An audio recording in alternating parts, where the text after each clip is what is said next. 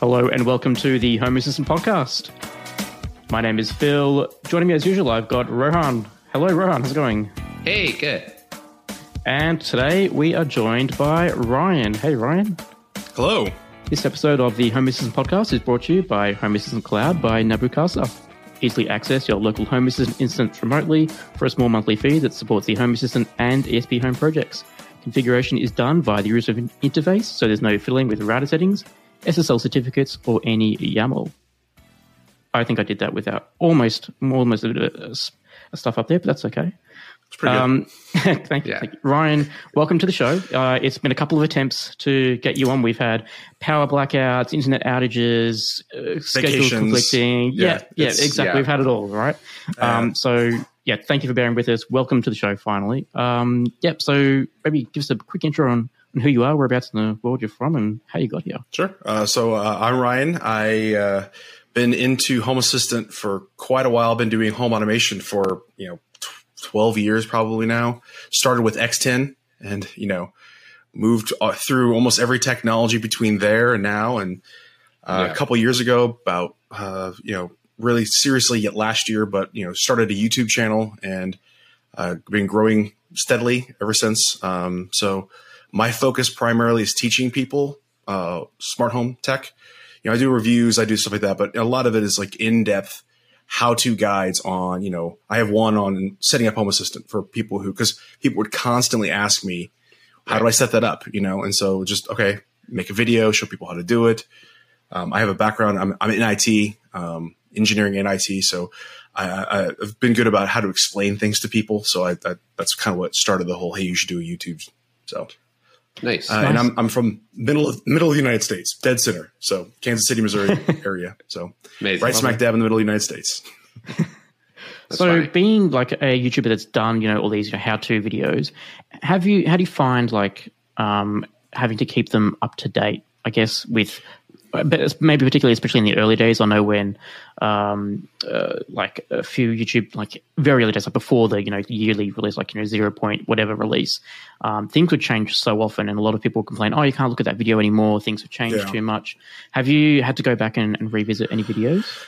Um, I've updated it mostly because either the service is gone or something has changed. I mean, obviously in the world of the cloud, you know, one second Yeah. they pull the rug out from under you. So, it, or you know, like for example, uh, you know, some of the how-to guides I do, like on Wyze, the Wyze cameras, they've now Yeah. removed the RTSP firmware. It's not available anymore.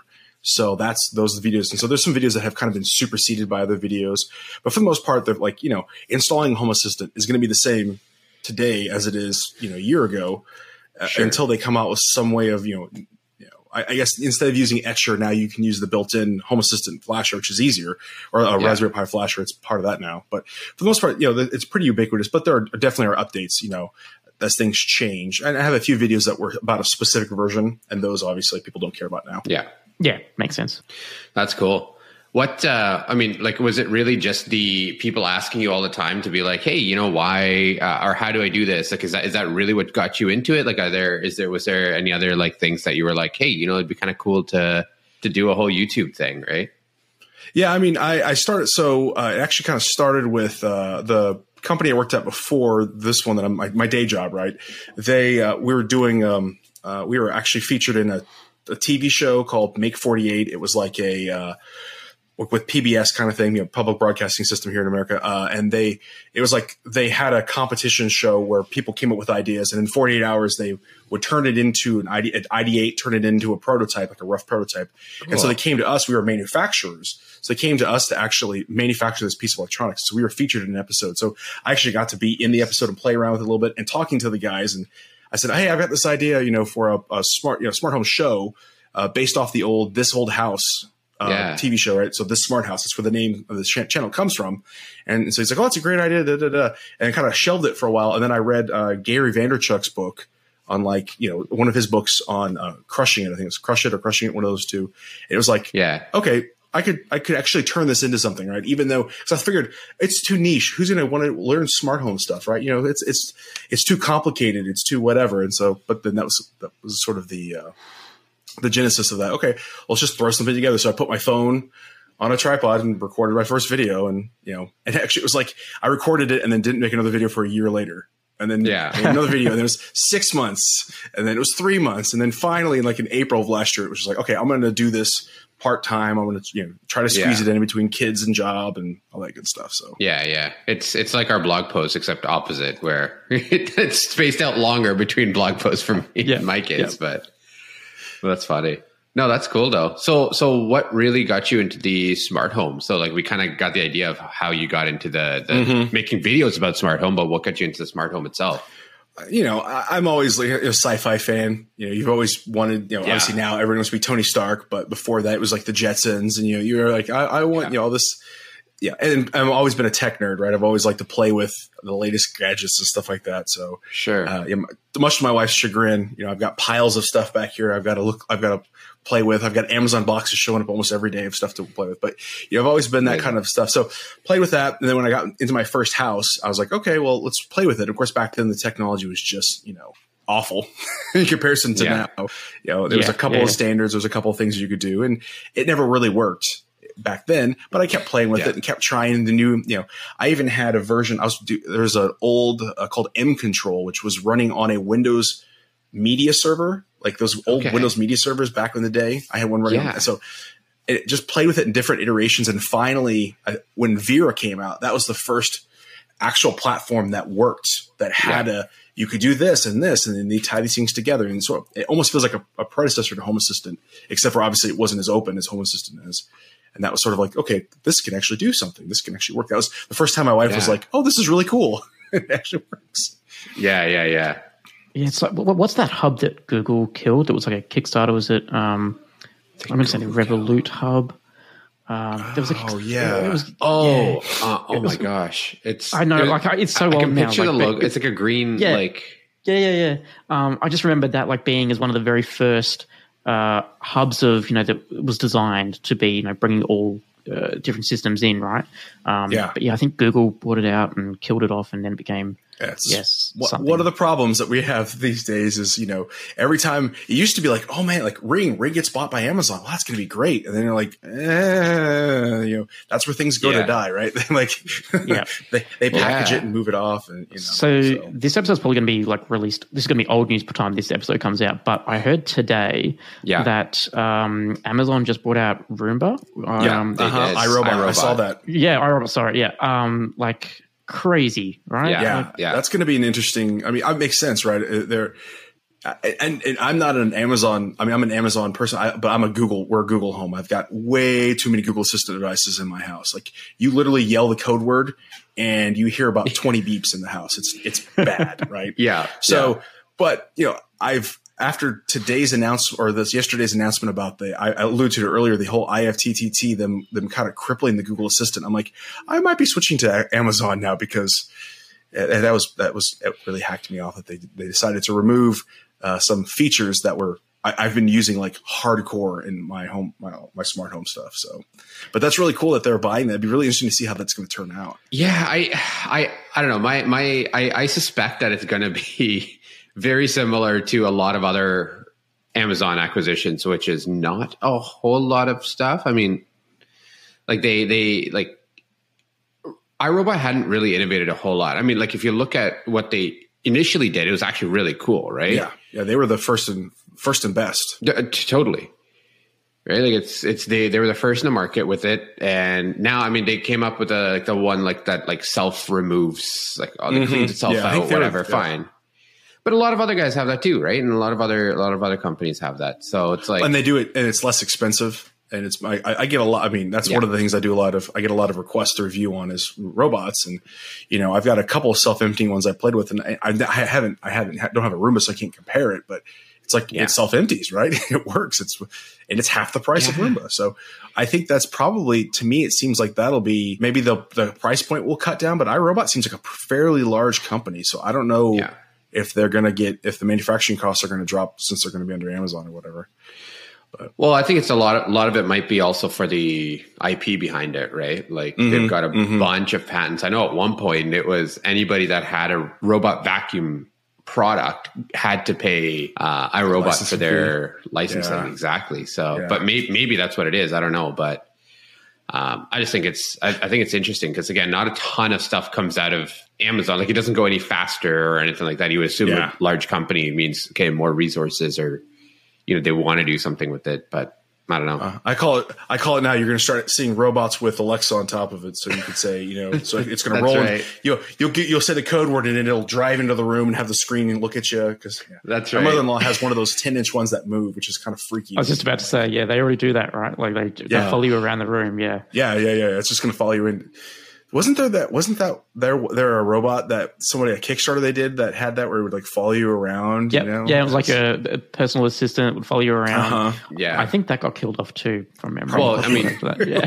Elon's Elon's making the essentially the like iRobot as another iRobot, company, yeah. as, as in Yeah, like yeah. the movie kind of style, Mhm. right? Like oh an yeah, actual yeah, like yeah. human arms, legs, and it's like a assistant or something like that. So that'd be The- that'd be interesting. Skynet coming real. One here. of my family's favorite movies to watch as a family is The Mitchells versus the Machines on Netflix. That movie's, Have Okay. you watched that? Seen that movie? I haven't no. It's an it's an anime. It's great. It's the same people that did uh, Into the Spider Verse, the animated Yeah. one.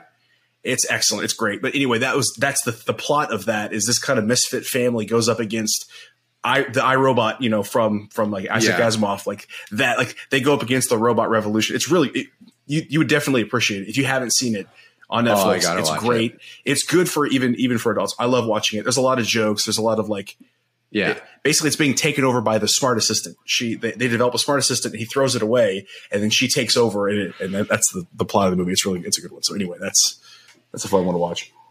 I um. I really want one of those Tesla robots.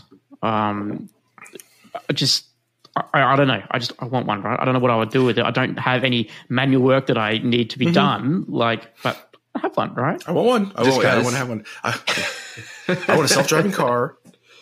I want you. know, I want all that. Yeah. Yeah. Want it all. Yeah. I welcome the sure. artificial overlords, like the artificial intelligence overlords. Bring them on. Right. Just as long as they're nice. Yeah. Yeah. As long as they're, they're at least nice to us. That's why you should be nice, right? That's why you got to teach your kids to say thank you to to your your assistant. So when they take over, you don't get Yeah. put on the list.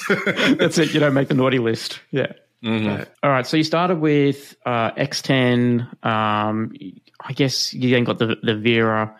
What are you Yeah, using? Yeah. So I, I had X10 and then I had a? I, I had a, a Z stick for a little while on that M control software, but it didn't do very well. I did Insteon for quite a while. So I've been in off Insteon. I actually have a box full of gear in the basement that I pulled from my last house when we moved here that I never reinstalled. And I was sad to see about that, but that was really cool that they actually like they're buying out the IP and, and Yeah. that's, that's kind of a like I almost feel like there should be in it, and people are going to say, you know, you know, putting laws on people, but you should almost have to have a law that says if you sell a product and you go out of business or whatever it is, you have to open source your software so that way these devices don't turn into e-waste. I mean, it's Yeah, it's interesting I've been because like, fortunate I don't know what the laws like um, in other countries, but for here, like car manufacturers, right? Like you have to like if you're going to close uh, your business down, um, if you've sold a car in the market, you have to have like X amount of years of spare parts um, Yeah. and uh, support for that vehicle, right? Um, just you can't just go out of business. So surely there has to be something that could be done um, Yeah. for you know technology, right?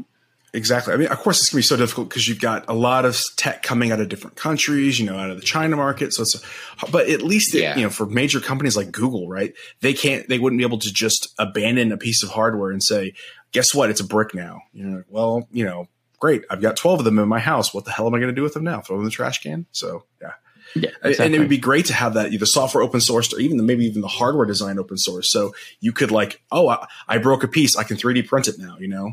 And, and, and so, yeah, that's why I like the Zigbee. I mean, Zigbee and Z-Wave protocols, you know, because of I, I, I'm a very big fan of. Yeah. I love Z-Wave and Zigbee's. I like Zigbee too because it's just like Philips Hue. They trash your, your hub. What are you going to do? I'll just put them on Zigbee to MQTT, and now you're done. You've got it. You know, you know it's never going to go away because it's open source at this stage. yeah, hundred percent. Yeah.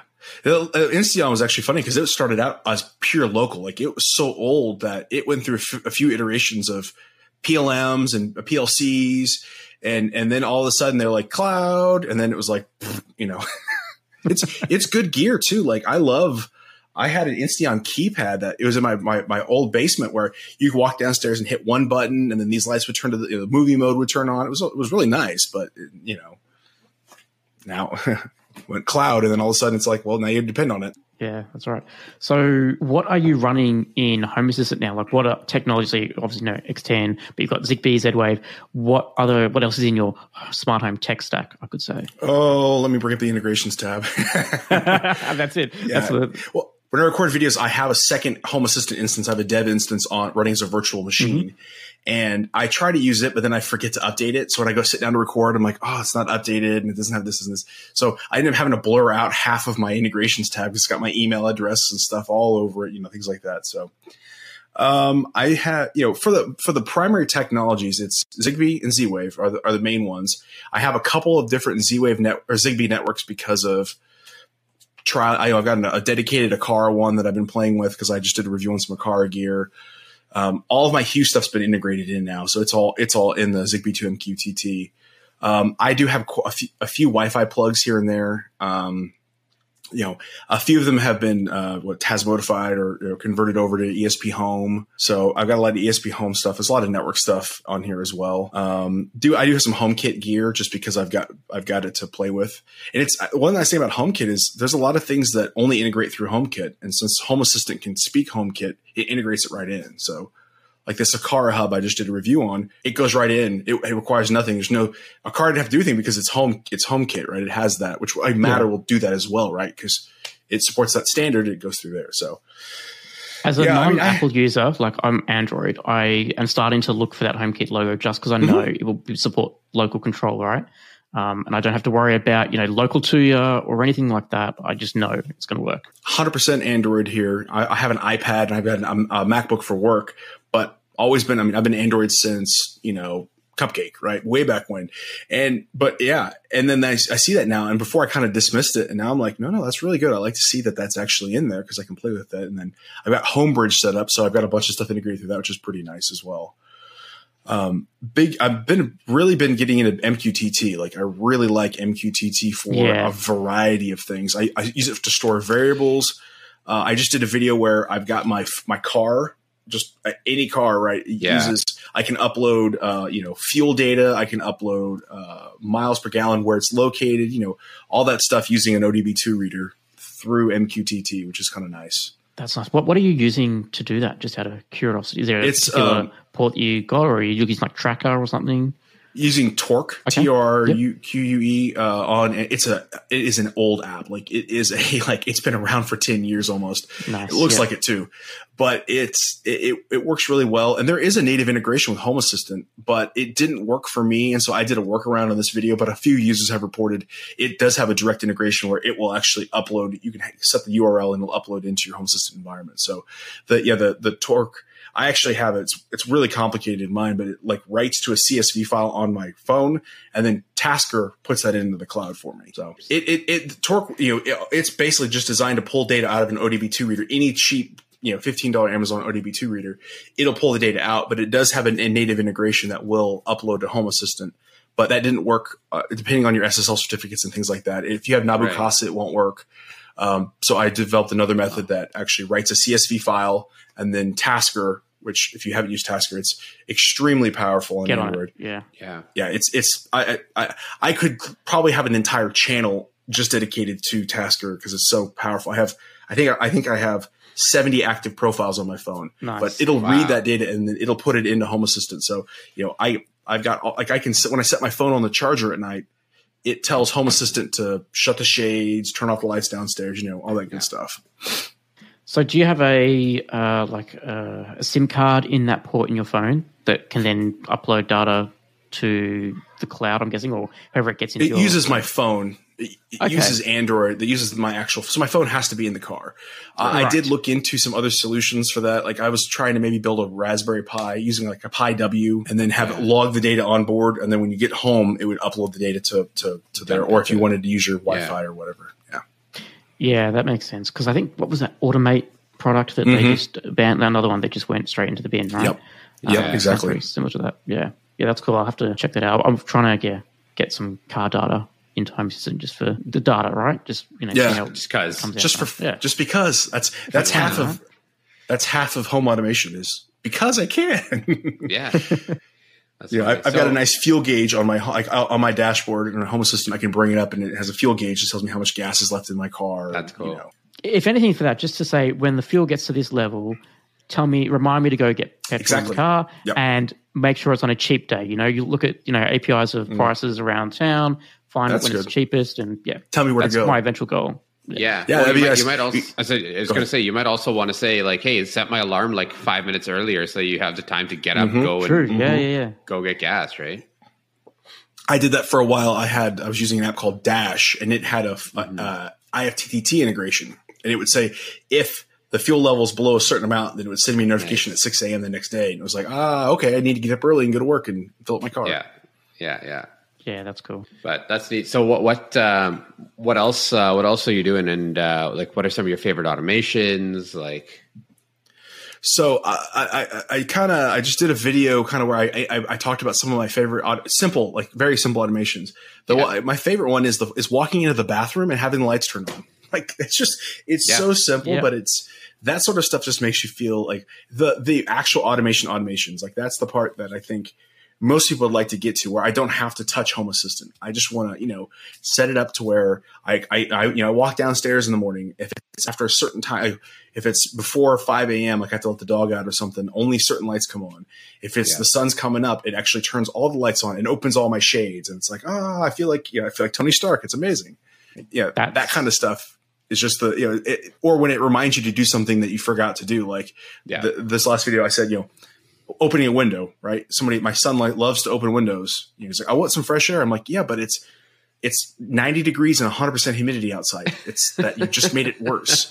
So it, you know, that it turns off the air conditioners, It's just stuff like that, where it's, it's Yeah. things that fit in and work reliably. That's the, that's the stuff I like the most.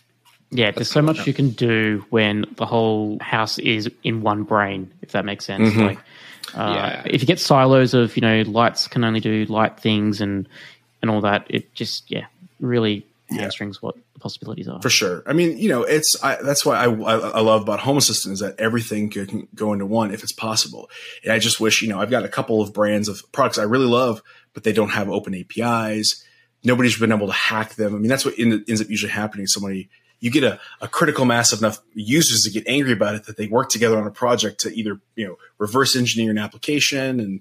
Uh, you know, that happened with Wyze, the Wyze cameras. There was a whole Yeah. thing with them Yeah, that they you know they, they reverse engineered it and then all of a sudden they realized oops we're 50% of the api calls like 10,000 users were 50% of the api calls against the back end and it caused problems and thankfully Wyze worked with the community and and they they came to an understanding but still it's Yeah. like if you just had an api we wouldn't have this problem well, that, there, there's one way to create an API, right? it's, it's Mhm. Yeah. hammer the crap out of them, and then be like, "Oh crap! Okay, maybe we should do this properly." i mean every everything has an api that's cloud based right it has to Yeah. it's what it does but just not documented so they figure Yeah. out the documentation they intercept tokens in the in the traffic and stuff like that so yeah yeah. Well, then you can rate limit. You can start doing things Mm-hmm. intelligently, right? So Yeah, exactly. And so I'm a huge proponent. I, I mean, I absolutely love to play around with APIs. I've got, yeah, I have overly, you know, I, I, was joking with my wife, these overly complicated systems that use like, you know, I've got code running in the cloud that will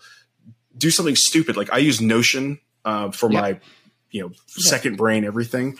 And you know, I've that's what I was so angry about with I this IFTTT change is that I can tell Google, hey, add this. You know, I say capture something, and it puts it into Notion for me. I say, you know, new task, and it adds it to no, it adds it to Notion as a task list in a specific format that I like. Yeah. And it's like now it's getting dumber. I'm like, I hate that. Why did they take that? Why are they taking that away? Oh, that's brutal. in crypto, there's a saying: "Not your keys, not your well, not your crypto, right? Like not your wallet, not your keys, not your crypto."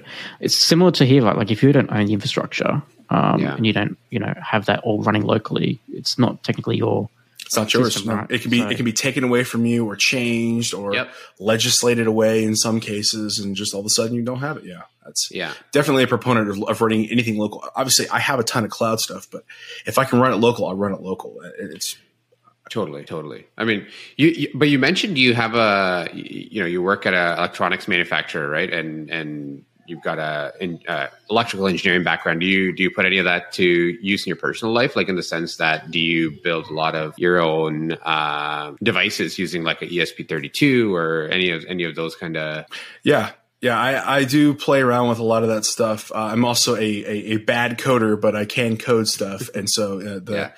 you know I and so I, I, I could put together something that's going to work. It's not going to be efficient. Uh, Hey, Hey everyone, I just wanted to take a minute to talk about the Eufy Video Lock. It's a smart lock that's really easy to set up with just a Phillips screwdriver and no extra drilling. It's got a keyless entry, so you don't need to worry about fumbling with the keys when your hands are full. Also, you don't need to worry about handing out extra keys when you're in a pinch, your kids losing them, or people copying the key and passing it around to each other. Something else I like about the Eufy Video Lock is that it has a camera built in and it works as a doorbell as well. Personally, I think the Eufy Video Lock is great for apartments or cottages where you can't necessarily add extra holes for a video doorbell. My favorite part about it, though, is that there isn't a monthly fee and your recordings are locally stored, so you don't have to worry about someone else owning your doorbell data. You can find it on Amazon, or if you want to know more, search Eufy Video Lock, that's E U F Y Video Lock, or visit eufyofficial.com slash videolock to see how you can gain complete control of your door. behind me here, uh, you obviously if, if you're listening on audio, but I've got one of I've got Hyperion set up on this TV behind me, and so uh, you know that that uses a you know, combination of different things. So I did a video on that. I've got um, um, these lights under my monitors are controlled with an ESP32 that's running WLED. Nice. Uh, I've I've got quite a few ESP home devices that I've played with. You know, uh, Yeah. actually, um, I'm working with uh, uh, uh, a PCB manufacturer. It's a very simple PCB I, des- I designed for this one, but it was actually I designed I put it together. It's really I mean it's it's like four resistors and some some uh, terminals, but I was able to Yeah. put that together for that and actually work first time. I was like woohoo! That's so cool. you know got that. So that's yeah yeah I definitely like to play around with those you know that sort of stuff and um and especially with the coding too like I, I like to get in like i said mostly with what you consider like command line stuff you know api calls json you know, Yeah. parsing json here or there.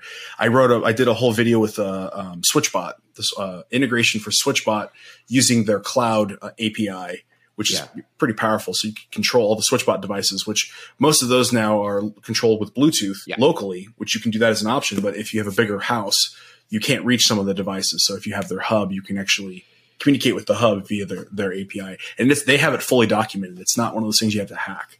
They actually have the documentation. out there, Interesting. nice. That's Yeah, neat. that's Yeah. cool. What would you say is your party trick automation? Like if you're bringing over friends to the house and you wanted to show off your smart home, what's your go-to? Hey, my house does this. Does, does your house do that? I bet it doesn't, right? What would you? Yeah, what would you do? I, I don't. I don't have a party button. I've thought about putting a party button in, like uh, uh, Parks and Recreation. They had the scene where they hit Yeah. a button and they, Yeah. yeah. No. Um. I usually I just I'll just you know hey I'll turn these lights on, turn those lights on, open the shades. Are the I, I just bought a bunch of those IKEA shades. Yeah, and I've got an upcoming video on those. It just makes you feel the coolest thing ever when they work.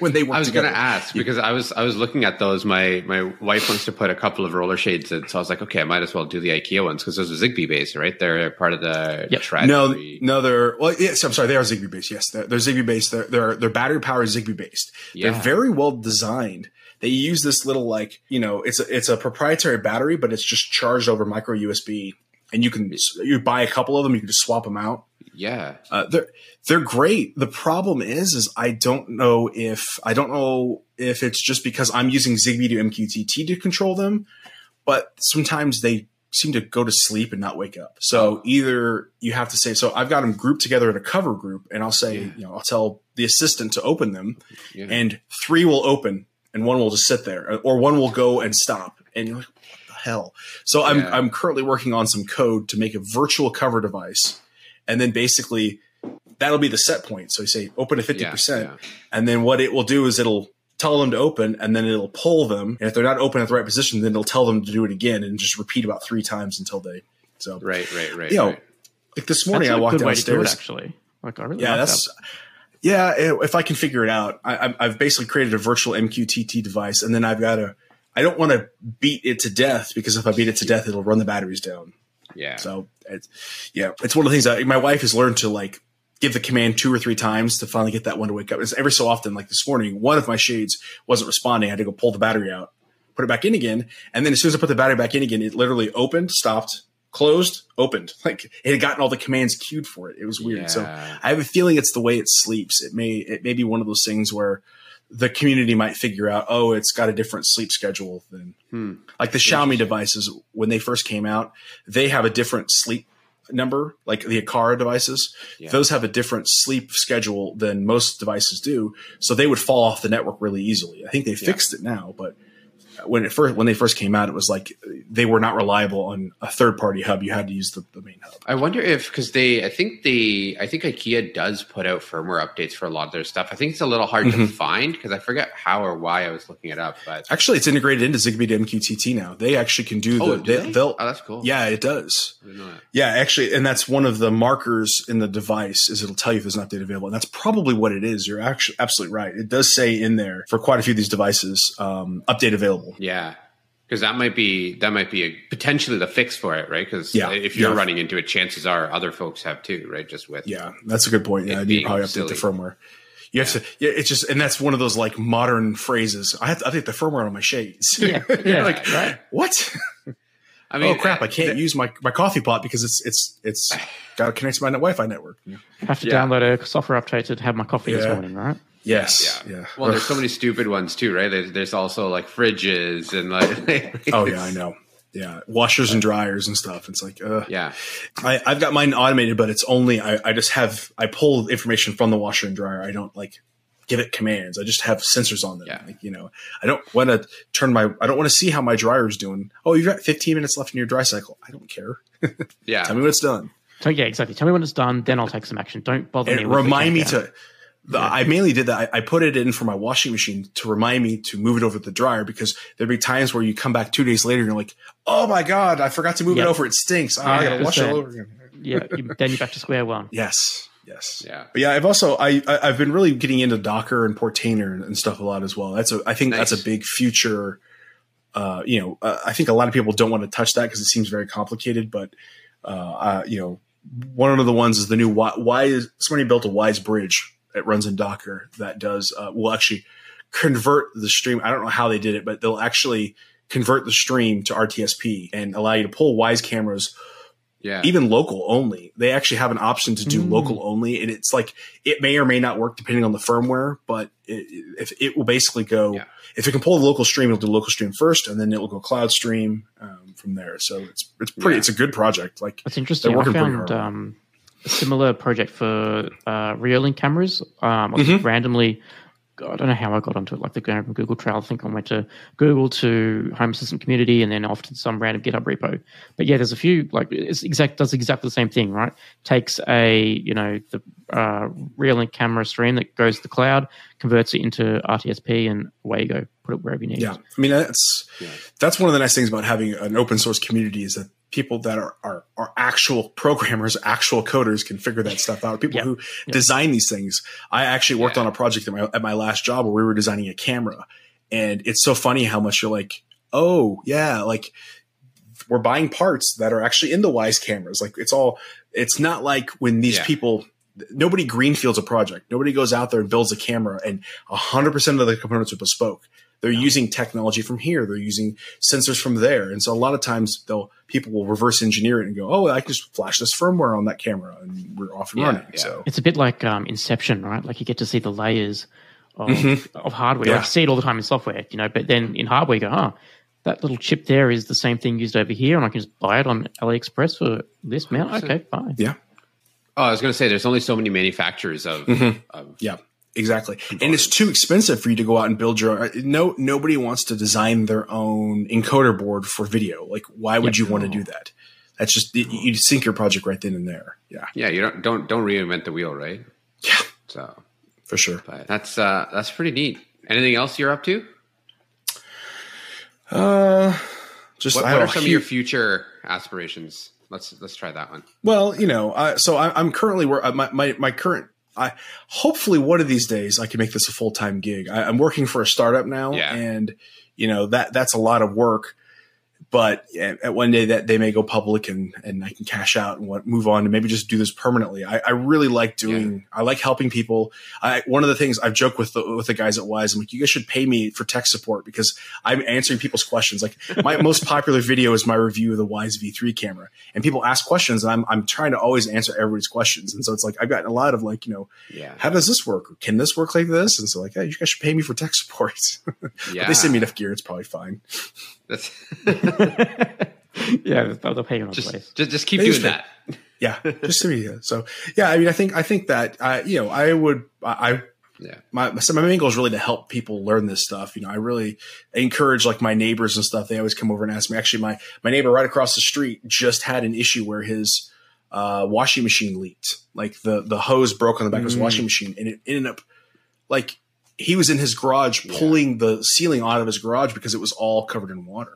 Yeah. And I was like, "Oh, you need to get a shut off valve." And he and I were talking out in the driveway the other day. That's I actually one of my first videos was uh, about the the one of the retrofit shut off valves for the water. So you know, I've got it tied to a handful of leak sensors. Thankfully, you know, never had to use it, but it's there, and like stuff like that would just make you know, okay, it gives you that little bit of extra, uh, you know. Uh, sense of comfort that you know that if it leaks, it's going to shut off, or if you find a leak, you can shut it off. Same thing with gas, right? Yeah. You want to have a Yep, gas yep. sensor. Oh, I left my, I le- oh, I left the stove on, or I left the uh, range Sure. on. I want to, you know, get alerted about it. So things like that, I think, are going to be super.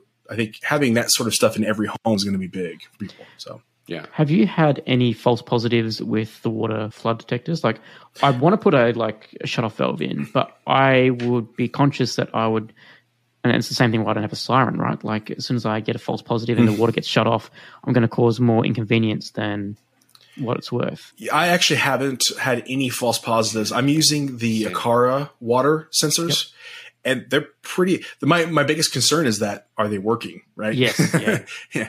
And so every so often I, I try to go back and you know take one and put it you know on the on the sink top and see if it if it gets set off, and then making sure the automation right. The same thing with like my smoke detectors right.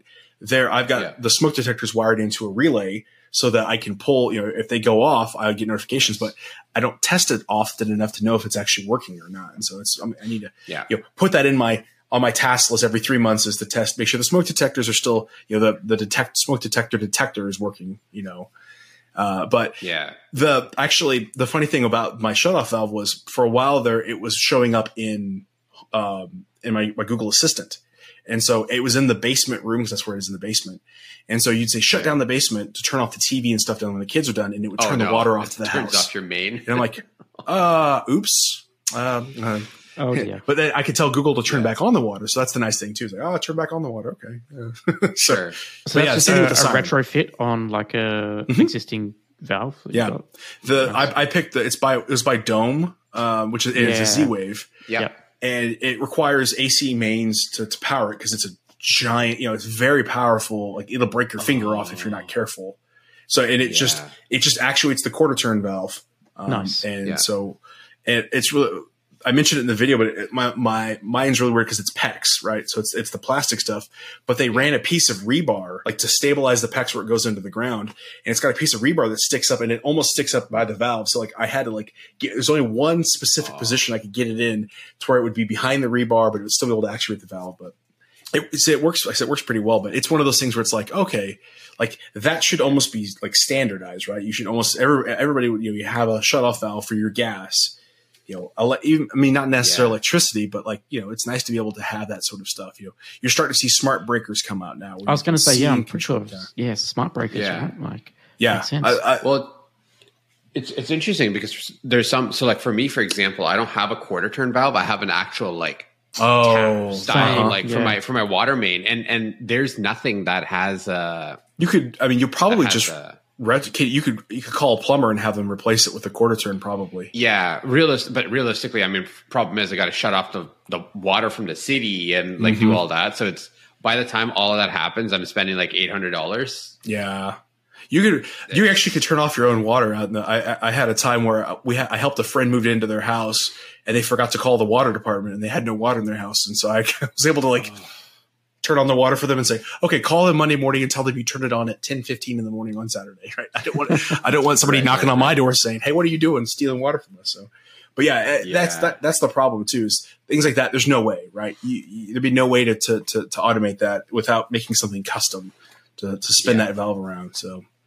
And yeah, people, Yeah. and they actually have ones you can cut in too. You can actually replace the entire valve with a smart valve, but then that just like, I, I liked having, you know, everything I have has, I, I don't replace, I replace the switches, right? So I have a manual way of turning on my lights. Like that would be the absolute Yeah. worst thing to walk in and have no lights and you can't turn them on. Like, Yeah. uh, Well, well, same. That's why I, I wouldn't. I would always want to retrofit. I Mm-hmm. would never want a native thing. Uh, What happens when you know power goes out? What happens when like whatever? Right, stuff happens. Right, your your home assistant instance is down. Whatever.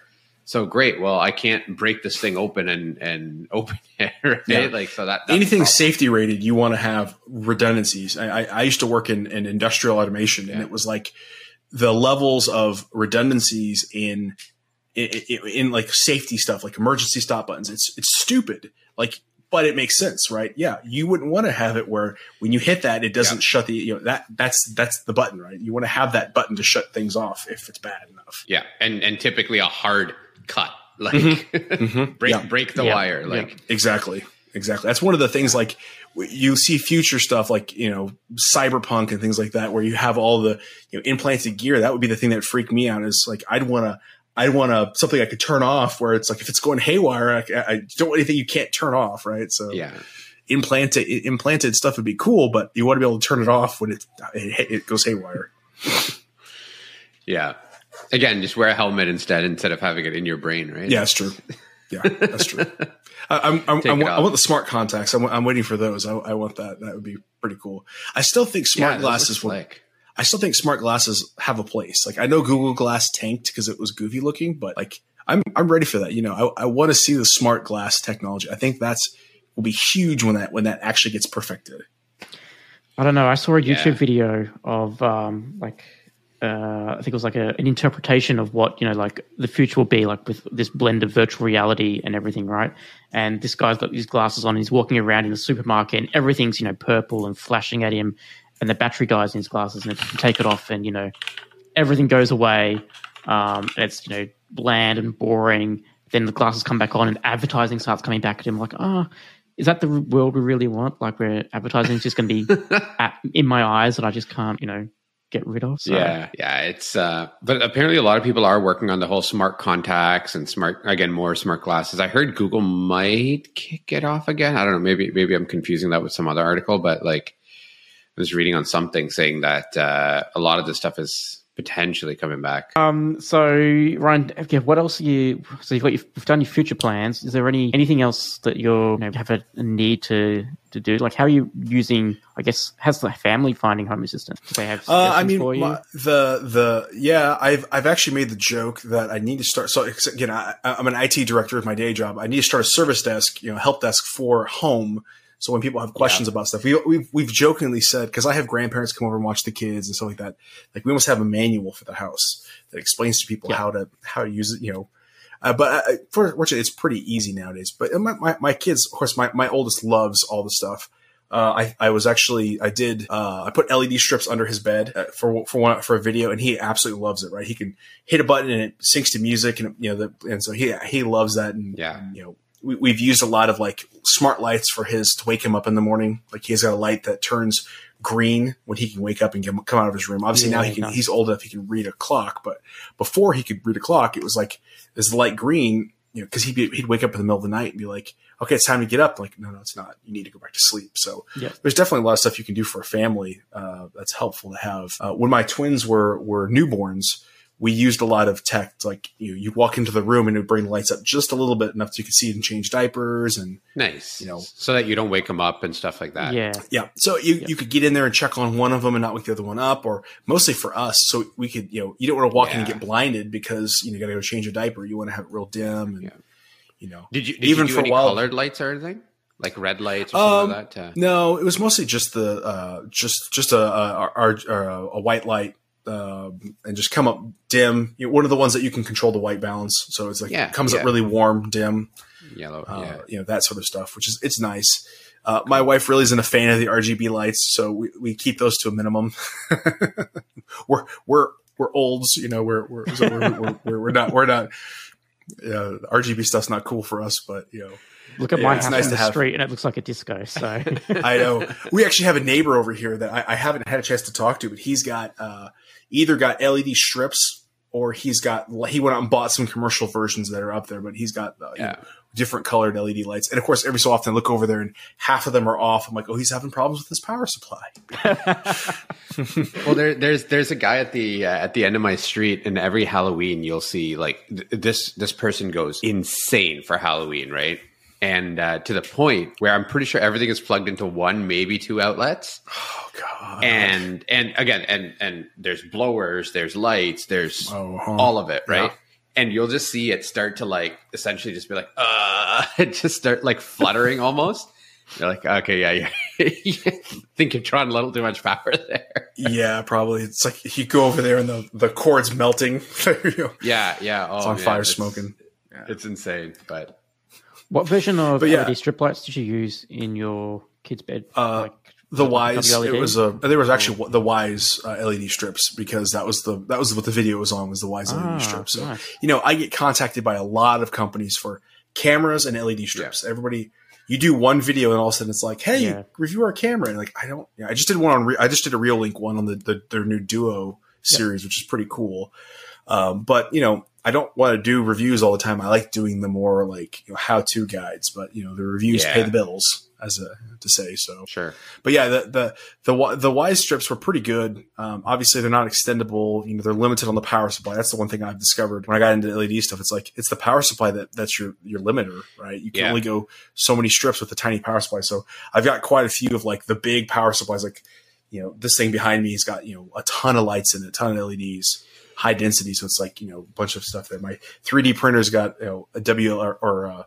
WS2812 lights on it, so you, you, Yeah. you can show the status of the 3D print with a status bar at the top with the lights. So That's so Cool. cool. Yeah.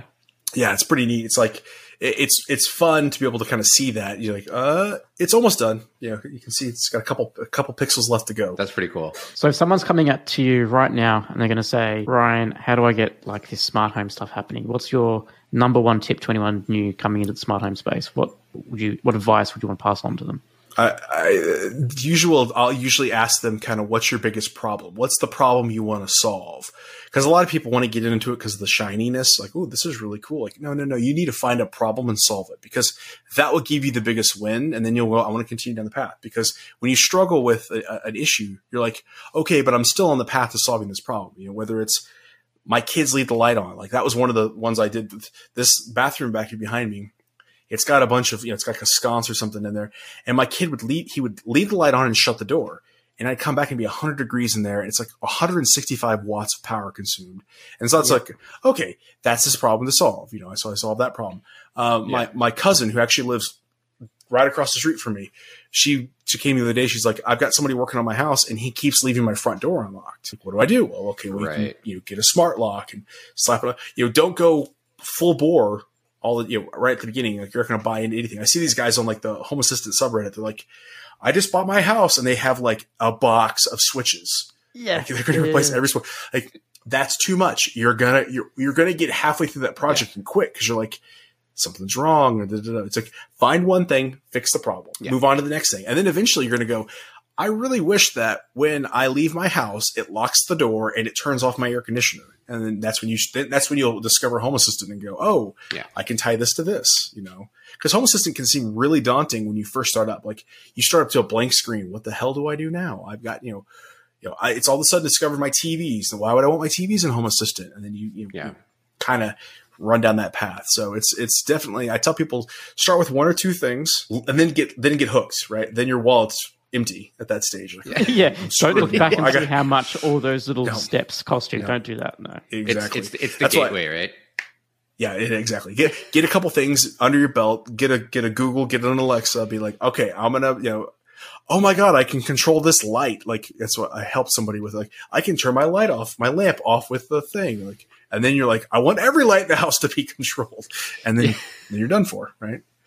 Yeah, yeah. It's uh, but, but but it's almost it's it's a nice like it's nice seeing that like come to fruition, right? Like as they start small and then grow Mhm. and grow, and then th- it gets to the point where they're looking for problems to solve, Yes, and then Yeah. it's like okay, that y- you've you've kind of hit the that that part where you're like, okay, you're, I'm good. Like this is a smart house now. Like, because it, it's, it's again, it's like, what is it, what's to say? Like beauty is in the eye of the beholder, whatever. Like Mm-hmm. Yeah, smart, yeah. smart life is in the, in the eye, of, eye of the beholder here in this case, right? That's Yeah, I mean, it could be anything from a simple like I can control this and this with Google to like the people that put in Control4 systems in their house. You're like, yeah, that is a smart house, but that's you know an expensive one. really, really expensive. Yeah, yeah, yeah, that's, exactly. that- that's what people always come. I mean, that's the thing. People come and they, they go, I want, I want everything uh, automated. What do I need to do? And I'm like, go buy Control4. And they're like, why? Like, because if you want it to work, you're going to have to spend a ton of money. If you want to play with it and fix things, of course, it works 90% of the time, 95% of the time. Yeah. But it's, you know, there's still 5% of the time that you're going to have to be. So if you're not tech savvy, don't get into it because you're going to be, you know, this went offline. I got to update this firmware. You're going to get bugged by it. So make it simple to start with, or, or you, if you want it, go with the crazy stuff. yeah, it's going to take care and feeding, right? Is is essentially what it Mm-hmm. For is, sure. right? Yeah. And- It's like everything, right?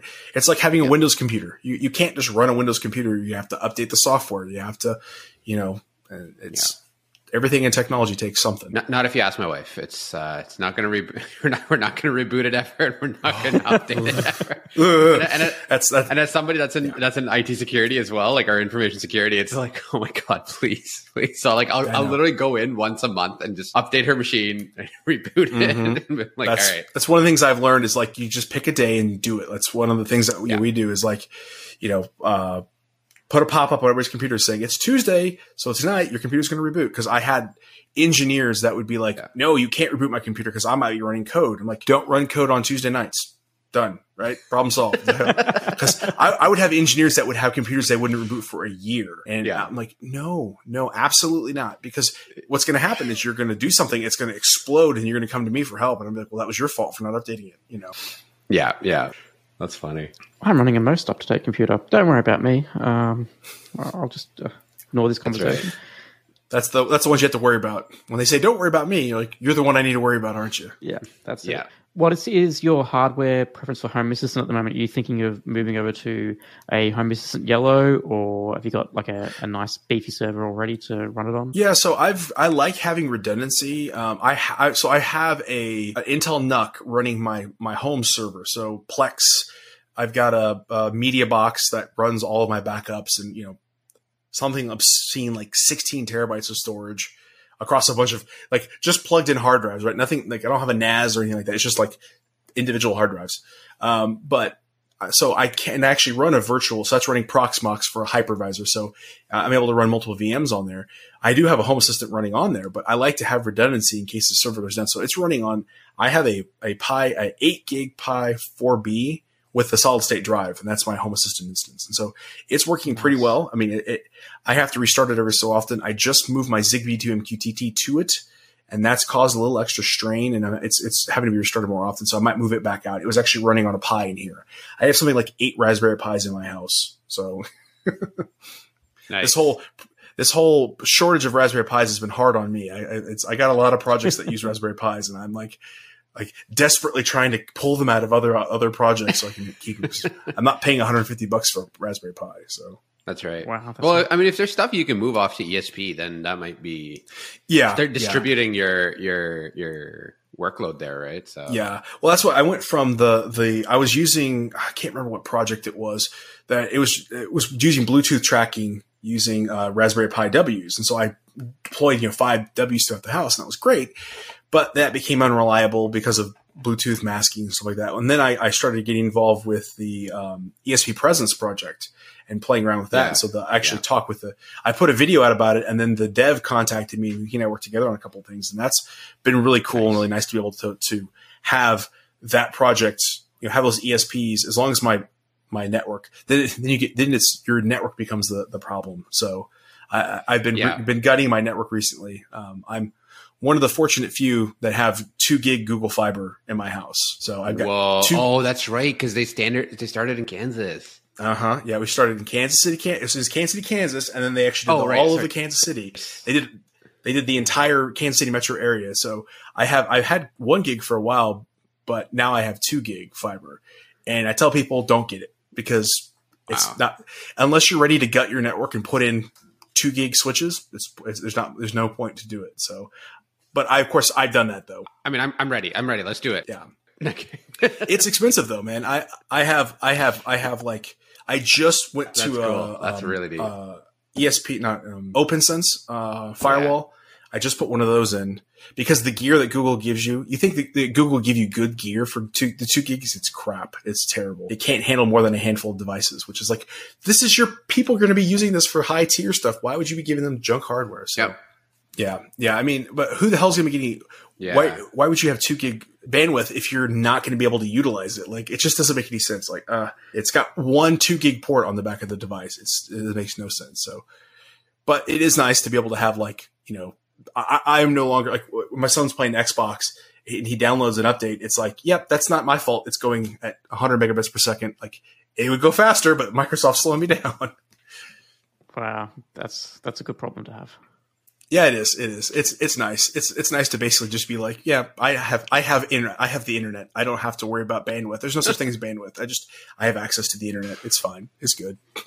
so Lucky, But lucky it- for some. Yeah. yeah, and that's what it's one of the one of the few good things about living living in Kansas City is that we get go- two gig Google Fiber. So, and it it crashed the fiber price in Kansas City. Funny. Like AT and T fiber is eighty dollars a month for one gig. Like everybody has to compete with Google Fiber. That's the one nice thing about it was it took the in on the business side, right? It it, it limited. You can't you can't charge five thousand dollars for gig fiber anymore because you can go get Google for 250. Like why why would you do that? So it's it's forced Yeah. the, it's forced the price of internet down in Kansas City, which has been really nice. Well, Ryan, I think we're going to call it there. I yeah, as I said, we've had to stop and start this recording a couple of times today, so I have no idea how long we've been talking for. Probably too long.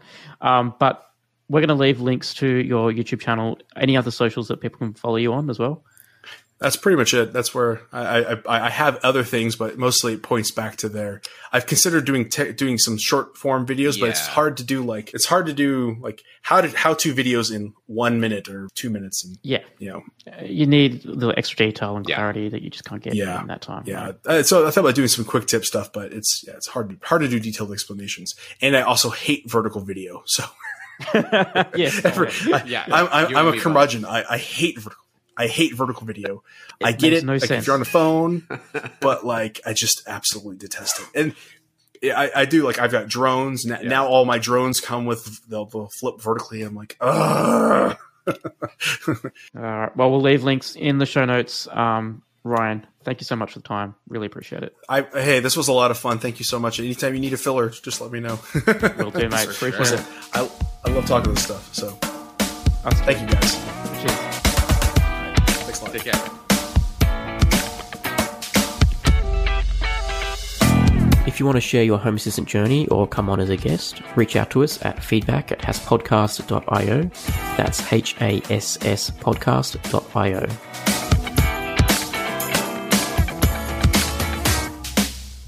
The Home Assistant podcast is hosted by Phil Hawthorne and myself, Rohan Karamandi. For links to topics we discussed today, check out our show notes on hasspodcast.io.